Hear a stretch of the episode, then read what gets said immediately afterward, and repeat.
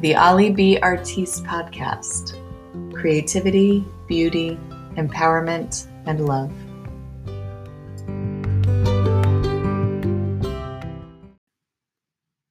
Hey, welcome back to the Oli B. Artiste podcast. This is your host, Olivia.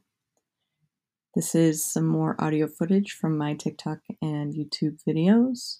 This one is called Tears of Joy. So, I um, had some thoughts about the tears that we shed. And I can't remember where I heard this or read this, but um, recently I heard a, this concept of that tears were made to express joy. And you think of, you know, especially on a healing journey, um, and especially going through pain and going through suffering, there are many tears of despair and tears of sadness, frustration, anger. And um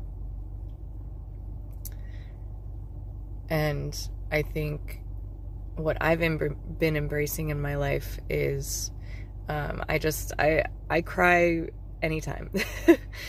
um, crying is not something that I'm ashamed of. Crying is not something that is associated with despair for me anymore. Um, the way that I understand it for myself, because I don't, I mean, at this point in my life, I don't have, uh, I've worked through a lot of my despair. I've worked through a lot of my mental illness and, uh, a lot of the things that I've gone through throughout my life, a lot of my traumas.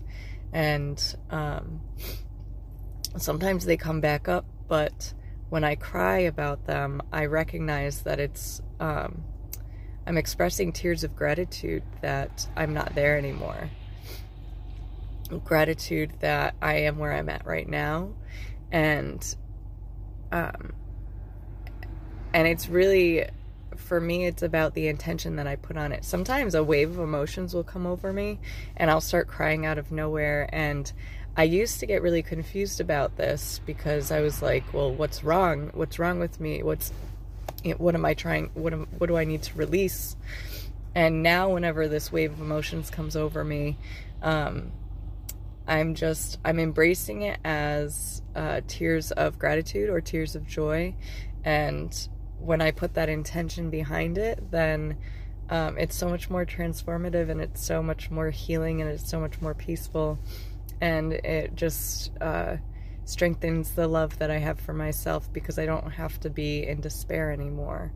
Um, so I don't know. I I know a lot of people struggle with uh, with like these cycles of over and over, like coming to a good point in life and then um, and then going back into this like I don't know messiness, I guess, and healing and uh, going through emotions, and I've certainly uh, str- struggled with this, where it was just like this cycle over and over and over again. I thought it would never ever end.